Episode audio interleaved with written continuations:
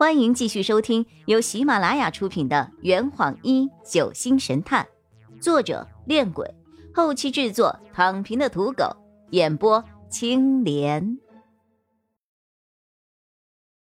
第273章，卢毅的证词。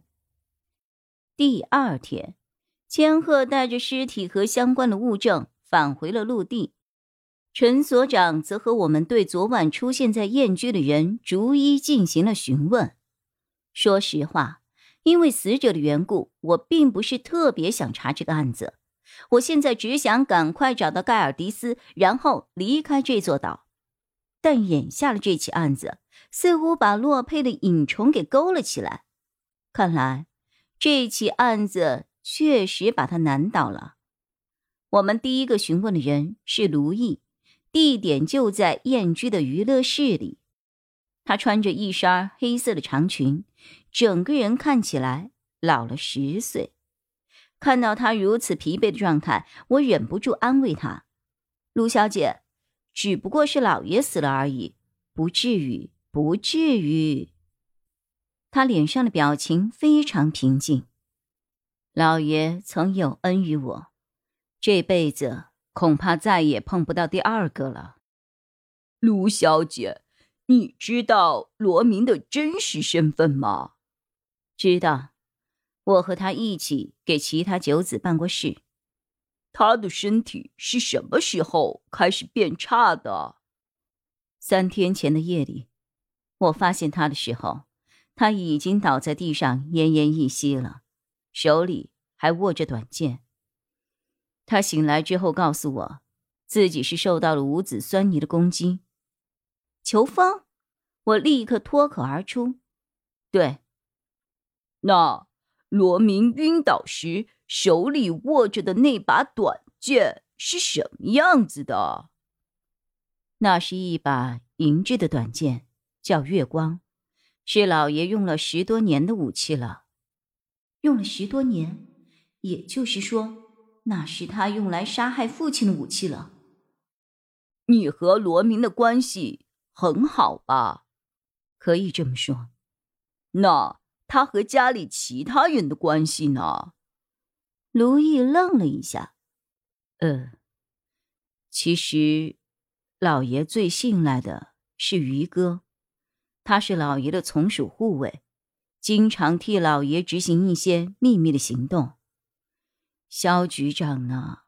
其实我了解的并不多，他和老爷认识的时候，我还没有跟在老爷身边，只知道他和老爷的关系十分好，是20多年前的老朋友了。至于大少爷和莎莎，老爷对他的这2个孩子并无偏心，前天立遗嘱的时候，还特别交代了将房子留给女儿，屋内的字画留给儿子。哦，这样分的话，其实还是更偏向儿子嘛。我插了一句嘴。卢毅不语。那宣灵呢？燕居的那个女仆。宣灵来这儿工作还不到1年，老爷挺喜欢她的，还想让罗伊少爷把她娶回来。卢毅刻意隐瞒了宣灵肚子的事情，可能是不希望家丑外扬吧，但我后来还是把这个事情告诉给了洛佩。下一个问题。洛佩拿出了小本子，不停地做着记录。你昨天晚上的行动轨迹，8点钟以后的。卢毅想了一会儿。昨天晚上吃完饭后，我推着老爷回到了书房，在那儿帮他研墨。他想绘一幅山水画。到了8点20分左右，他突然叫我去把林雨涵小姐叫上来，说要和她单独聊聊。林雨涵小姐大概是在8点30分来到了书房，我在8点35分去给他们倒过一次水。后来老爷跟我说，今晚不许任何人去打搅她。我离开了书房，返回了自己的房间。大约在8点50分左右，我要去厨房拿点东西，出门的时候刚好遇见了从书房里出来的林小姐。后来我担心老爷叫我，于是便坐在了1楼客厅里办公。就像你们知道的那样，9点40分的时候，我接待了2位来访的客人。因为老爷正在书房和别人谈话，我便将那2位客人安排进了娱乐室。再后来，我去上厕所的时候，2楼突然传出了一声巨响，于是我连忙赶往了2楼书房。在那个时候，我看到了宣林从大门外急匆匆地跑回了自己的房间。在2楼的走廊上，我又和林雨涵小姐相遇了。至于后面的事情，林小姐应该都知道了。我再次向她确认，宣林昨天晚上是从外面跑回来的。我想我应该没有看错。洛佩点了点头。你叙述的很详细，很好。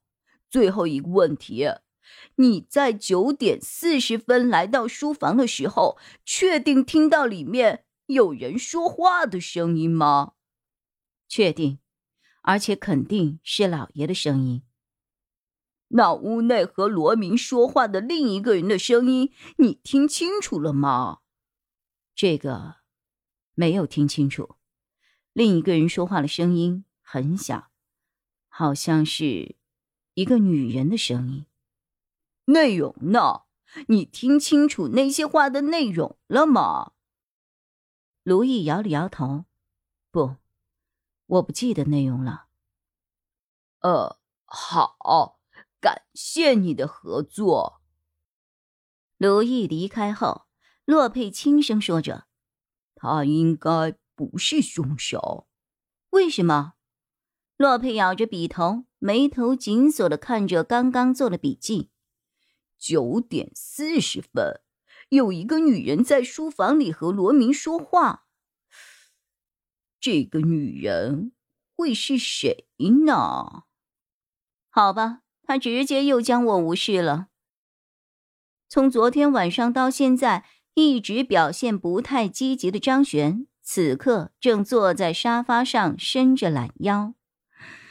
哎呀，如果卢毅说的是真话，那屋内的那个女人就只有宣灵、罗莎莎这2个人选了。还有雨涵看到的那个穿水壶蓝色连衣裙的神秘女人。不，洛佩突然抬起了一只手，不对，我们忽略了一个非常重要的问题，杀人动机。这坛已经喝完了，你猜出凶手是谁了吗？老板，拿酒来。更多精彩，请关注青莲嘚不嘚。